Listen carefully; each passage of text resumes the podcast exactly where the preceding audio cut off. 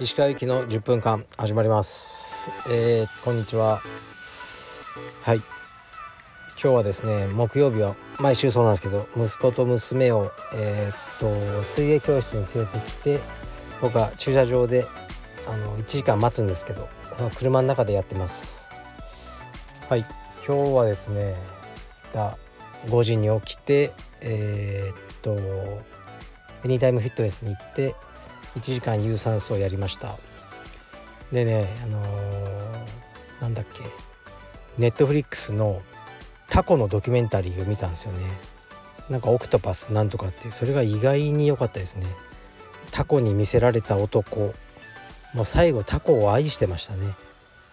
のドキュメンタリーで、うんまあ、タコってすごいね知能が高いのは知ってたんですけどそこまでねすごいとは思いませんでしたね。そのタコ一つのタコをねこう1年間ぐらい追いつ追いかけ続けた男の話ですね。最後はもう一緒に戯れるようになっちゃって。はい。で最後寿命で死んじゃうところまでですね。うん。もしかしたらねアメリカ人とかこう笑いながら見ちゃうのかもしれないですね。他校のことを語りながら涙ぐむその写真家の話とか僕は感動したんですけどね。結構ねギャグにされそうな話でもありましたけど僕はいいドキュメンタリーだと思いました。それから今日何やったかな。そう今日はちょっと整骨院的なとこに行ってで MRI を取りに病院行ってきましたね。今病院が空いてるんですよね。おじいちゃんおばあちゃんいなくて。だからちょっと好都合というか。で MRI 腰ですね。で取って診察していただいて。結構あの腰のいい先生に。うん。思ったより悪くなかったですね。一番恐れてたのはあの脊柱管狭窄症ですね。多くの充実化がなっている。これになるともううん多分手術しないと治んないから。で結局は前からちょっと知ってたんですけど4番5番まあ腰椎の4番5番の、えー、左側のヘルニアでしたね。それも軽度の。はい。だけどまあ、別のところもちょっと骨の変形があったりうんなんか水分がもう抜けちゃってるみたいですね。あのー、椎間板の。でももう僕ぐらいの年だったらスポーツやってない人もこうなってることも多いと思うのでとりあえず安心ですね。でこれからはちょっとねまた腹筋とか鍛えたりいろいろマッサージやったりしながら体重減らして腰を良くして体重を落としていこうと。でまた練習に復帰できたらいいなっていうところですね。はい。ではレターいきます。3つほどですかね。これまでカルペディエムに道場破りが来たことはありますか？どのように撃退されたのかお聞きできれば幸いです。ないないですね。道場破り。ないな。麹町の頃なんかちょっと変な人が入ってきたのありましたけど別に強くないんでそういう人。なんか山根くんがこうなんか優しくぶん投げたりしてましたね。でも彼は本当優しいんで。でもね最初に道場開いた時は僕はカウンターのあの中にね受付の出刃包丁置いてましたね。タオルで巻いて。なんか変なやつ来たらもうね生徒さん守るために刺してやろうと思って。うんでもそういう人来ないですね。だから今何も置いてないですよ。はい。まあ、車の中に一脚は置いてますけどね、はい、それぐらいですね。はい次いきます。えー、っと市川先生こんにちは。いつも拝聴しております。ホワイトベルトと申します。僕は子供の頃おじいちゃんとテレビでプロレスを一緒に見ててプロレスファンになりおじいちゃんが死んだ後も深夜テレビでプロレスを見ていました。石川さんはプロレス好きですか？アントニオ猪木黄金期にもしプロレスラーがガチンコで総合格闘技をやったとしたら当時の最強プロレスラーは誰だと想像しますか？想像の話を聞いてみたいです。ちなみに僕はグレート・ムタが毒切りからのジャーマンで優勝すると想像しています。よろしくお願いします。ということですね。ついに来てしまいましたねこの質問が。僕ねプロレスも見たことないんですよね。はい。なんかどう見ていいか分かんないんですよ。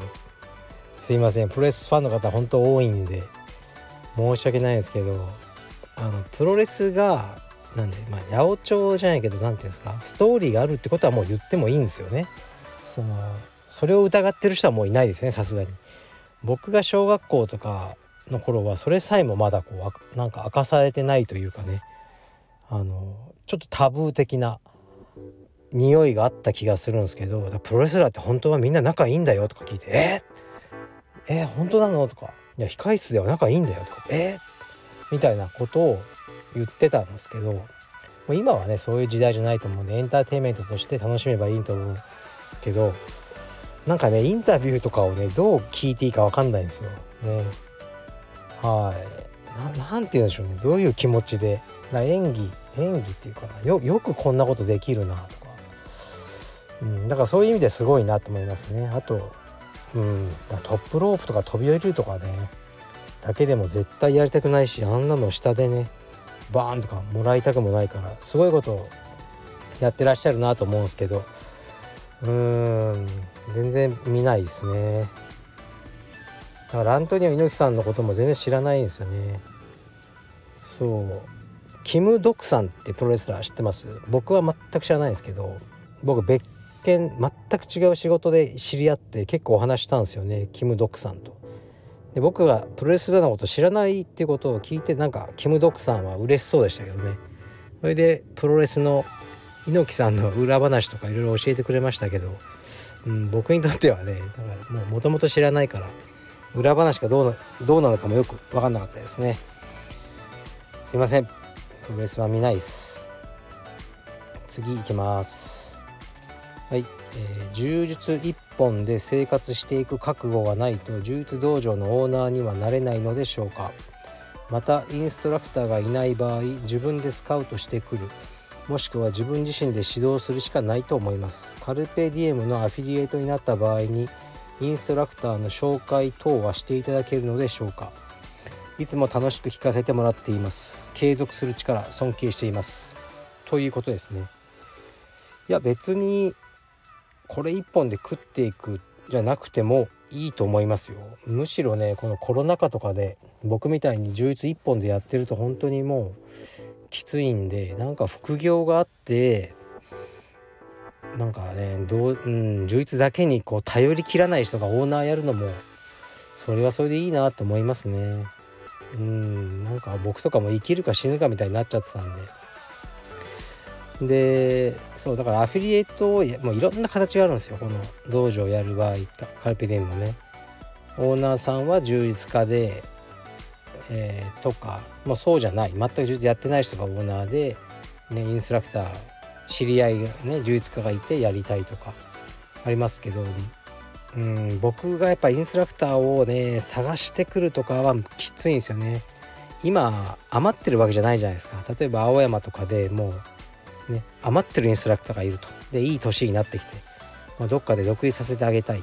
ねそんな時にどっかのねなんか柔術道場やりたいっていう人がいてカルピディウム道場やりたいという人がいてその2人をつなげてはいどうぞ。だったらいいんですけどなかなかねそのタイミングが合わないですよね。